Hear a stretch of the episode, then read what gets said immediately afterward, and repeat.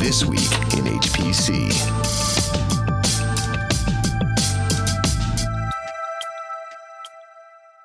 HP's new strategy for high performance computing. Big data slides in, the memristor slides out. It's This Week in HPC. Hi, everybody, and thanks for listening in to another episode of This Week in HPC with Intersect 360 Research, distributed in partnership with our friends at top500.org. I'm Addison. That's Michael. Michael, how you doing this week? Very good, Addison. How about you? Doing fine, thanks. Um, you know, we haven't talked about HP that much over the last couple of months. We caught them a few weeks ago when they refreshed Apollo a little bit, and uh, but if you go back to supercomputing, I had them as one of my winners from the show. I really liked Apollo. I liked what right. they were talking about with the machine. They're uh, one of the near leaders in high performance computing with uh, with uh, servers. They're almost in a deadlock tie with uh, Dell in terms of the market share lead. And uh, how about we talk about HP uh, a lot this podcast?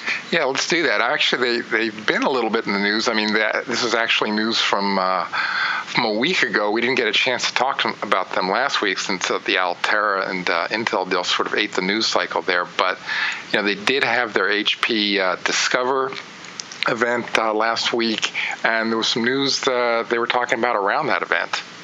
Right, particularly with regards to the emphasis that they're putting on uh, high performance computing and big data as a business unit moving forward. Now, HP is separating into two separate companies. We've got all that going on with right. HP Enterprises and Hewlett Packard, which is going to take on the, the printers, the, the low end stuff. So, going forward, we're primarily focused on HP Enterprise, which is going to own the, the high performance computing, the big data kinds of areas. And in fact, those are merging together into one business unit under my old friend Bill Mannel. Right. Uh, this is a, a, reorg before they actually do the splits. A little bit complicated there, but right, like you said, uh, Bill Mannel's going to head up this this new unit, basically combining HPC and big data and that's going to be the strategy of their focus going forward. And then the fo- the focus here is more uh, pushing into the enterprise side of things. Um, obviously, their HPC is, is going into the technical side as well. That's always been part of their business, but uh, the, the, combination here of big data and HPC is is uh, emphasized more on the the industry use and, and enterprise. Well, as we've looked at the commercial usage of high performance computing, Intersect 360 over our history has always looked at these high performance business computing kinds of applications, and as well as the commercial side of high performance technical computing. And it's been in these commercial markets that's been driving uh, the bulk of the growth over the last couple of years, also in our forecast going forward. So it's uh, really good that HP can be uh, focusing on these markets. It's a part of the market market they've been relatively stronger in and uh, and can capitalize on some of their strengths there. Right. Um, I, I, think yeah, we we've seen that for a while. The, the interesting or one of the interesting things about combining these, I think sort of the rationale behind this, they're, they're seeing a lot of the same requirements on, on sort of both sides of this. In some cases, they overlap uh, as far as HPC and big data, but they see the the performance uh, requirements and, and some of the other you know performance centric requirements on on both the big data and the HPC users. And, and they're using some of the same componentry too even. I mean you're you're looking at a lot of heterogeneity now in, in both areas or at least people looking at heterogeneity GPUs FPGAs uh, certainly open power the new the new consortium there. And then people are even playing with ARM and this is this is going on in, in both uh, both segments. Yeah, I don't know how much HP is going to be looking at open power. That's been predominantly driven by IBM so far. But right. you know, if you look at IBM as a close cohort to HP and what IBM has done in terms of uh, moving its high performance strategy more aligned with big data and analytics, this is something that that HP is seeking to uh, capitalize on now. And I think it's a good strategy. We've been talking for years about the overlap overlap between HPC and big data, and it's been borne out in our research as well as in the marketplace. Uh, and HP really needs to be on top of this, and it's an area where they can capitalize on some of their strengths, including in the storage side. Uh, we just put out to our clients this week our newest site census report on storage, tracking some of the trends there, and HP showing up as as uh, a, a, a well cited vendor in terms of uh, storage systems. Uh, in terms of survey responses, we had DDN and IBM up at the top. DDN nipping out IBM by one survey response to get into the number one position, but then tucked in behind them in third was was HP, and uh, and HP. Um, uh, showing off well in in this uh, storage survey. I think even better than they show up in our compute surveys a lot of the time. So um, if they can leverage this strength that they've got in the storage side into a larger uh, big data play, uh, then that should uh, that should really be a strength for them. Yeah, it should be. They have that that advantage that you just you just uh, illustrated there, and I think, you know, they are following sort of in uh, the model that IBM has laid out. You know, have a strong storage story, but integrate that story into a, uh, a very data-centric compute story as well. And I think that's that's the strategy HP is doing, and, and it makes sense since you know the, their competition in a lot of cases is going to be IBM. So they've got to they've got to meet some of the same uh, users and requirements. And you know, IBM still smarting a little bit from the reorganization around moving the x86 business over to Lenovo.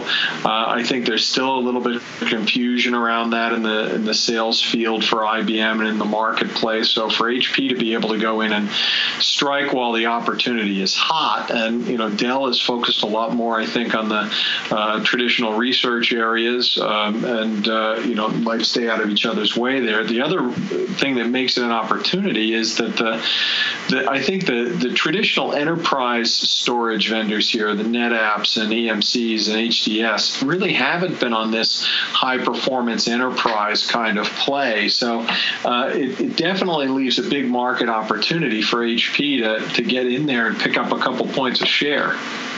Yeah, exactly. I mean, HP is, has uh, always been obviously a big player in the performance end of the market, and and you know, opportunistically, they've they've just started this whole new uh, portfolio of, of performance centric. Uh, servers in the Apollo lineup. They've got the the 2000, uh, the 6000, 8000, most recently the 4000 series, which is aimed squarely at the big data market. So they've sort of uh, got the portfolio in place even before they sort of did this reorg. So now things are sort of fitting into place between uh, their offerings and and their strategy. Well, this is what we said we wanted to see from HP. Uh, again, going back to supercomputing, we we said on this podcast that HP had put together a, a lot of the individual technologies. We wanted to see that get followed up with an organizational commitment to this space. Now we've got that. Uh, Bill is a great hire for uh, for HP. I've known him for many years, uh, going back to when we were both at SGI. HP moving him in from the SGI side, I think, showing a real uh, commitment to uh, high performance computing, hiring such an industry veteran there uh, to run the business unit. Now, another thing that we talked about with HP was kind of the vision that they had around around the machine which they also kind of previewed uh, at supercomputing. Now, now we've got some changes, I guess, to the machine and what that vision looks like. Yeah, at the Discover conference, they talked about sort of where they they are, and uh, you know, it looks like they've had to back off on some of their their earlier statements. I mean, the Memristor, this uh, this uh, transistor that uh, HP has come up with and been in research for, for years and years.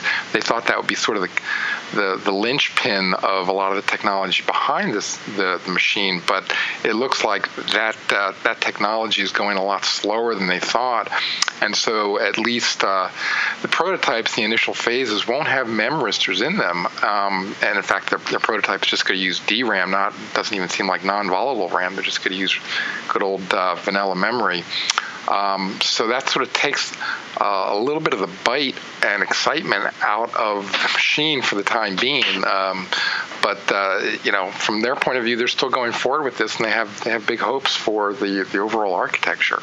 I don't know. I'm disappointed here. I, the memristors were the part I was excited about. Yeah. You remember we were talking about the machine, and I said I wasn't sure about the overall concept. I didn't love how it was a cloud immersed kind of message, but the individual technologies like memristors, uh, I was all in favor of. Now, uh, you know, they kind of respun it around memory centric architecture the ability to do a, a hold a lot of data in memory uh, to do these analytics heavy kinds of tasks. In memory computing, to me isn't that visionary. It's something we already have today from a couple of vendors.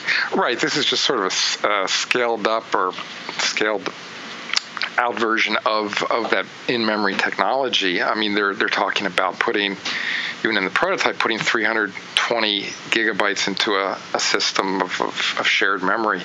But right, it's it's not it's not revolutionary. It's more evolutionary. And if they're just going to introduce this thing, the prototype at least with uh, regular DRAM, uh, it's not going to be quite as exciting to the masses as having uh, something with memristors in them, which I think, like you said, really did capture the imagination of people. And they also backed off of, of building their own operating system. They're going to go back to just putting a, uh, a Linux system in this, uh, adapting it for, for their architecture, obviously, but it's just going to be plain Linux. So it's it's definitely scaled back quite a bit, and uh, it's going to be a little harder to attract. Uh, developers and other people around this. Now they are putting out a prototype, or they're planning to do that later this year, to get developers interested in this thing. And it does have some some interesting components to it. They're going to have a, a fabric chip on this to access, you know, large chunks of memory off node and on node and off node. Um, so it does have a special architecture that you have to deal with there. But a lot of the differentiation uh, seems like it's it's gone away for the time being. Yeah, in an interview with uh, the New York Times, Chief Technology Officer for HP, Martin Fink, was talking about some of the vision for this uh, in memory kind of computing, talking about in the long run, even building them in on the device side. Uh, there was a comment in the article, a quote from, uh, from Martin that said, uh, Inside HP Labs, some people are working in, on the machine with an eye to putting the technology into printers. That way, even a simple business printer could contain and analyze all the corporation's documents. Now, that I think is a very dubious vision. I, I didn't care for that that much. I think that's the exact opposite of the trend that we're seeing, where uh, you know the whole idea is to centralize that kind of computing. You don't want to do that much computing and storage on the edge device itself. It doesn't make sense to replicate that on every printer you have. To me. Yeah, I mean, I think that's an interesting application. I think they're looking at, at you know, embedding this this technology maybe in, in very future-looking uh, devices. The example of the printer is probably not a great one there because, yeah, you maybe are dealing with more uh, centralized database that has to be synced and kept secure and all that, and uh, putting that stuff on each device is not really a good application, but you know, imagine something uh, more local, like if you're doing, uh, you know, language translation on a handheld or, or image recognition, where where everything uh, is local, and you might not even have access to the network to go out and, and access uh, a cluster of servers somewhere. To, to put that level of, of performance and smarts on a on a device would be very useful and and uh, would have a lot of capabilities uh, in a lot of different situations. There are some select applications where you can't rely on the cloud. The self-driving car, for example, you can't have reliant on an internet connection yeah. in order to keep driving accurately. Exactly. You've got to push that intelligence down to the level of the device. In this case, is a car I think you will find some technologies like that, but but largely for the industry, it's going to be more efficient to centralize the data and not replicate it everywhere. Centralize your analytics and send results, or you do data gathering and results out at the edge. Now, if you're talking about just doing analytics at the edge on just the device itself, then then that doesn't have to go into the cloud or into a centralized database. Then I can buy that, and you're saying you want to put more memory on your device in order to handle handle it. Now I could get behind that, but replicating all my corporate documents onto every printer, I, I thought was beyond what we, what we, needed to talk about there. Right. That said, overall, big data and high performance computing at, at HP, I like the strategy. I like the business unit. I like their position in the market. I think they got a, and I like Bill Mannel, and I think they got a lot of opportunity here. Yeah, lots of stuff going on, and uh, for for the present and future. So, obviously, we're going to keep an eye on this they're big, big players in our space. So, all right. Well, thanks a lot, Michael, and uh, and uh, good wrap up of, uh, of a big market leader here. Uh, thanks to you for listening. You've been listening to this week in HPC. You've been listening to This Week in HPC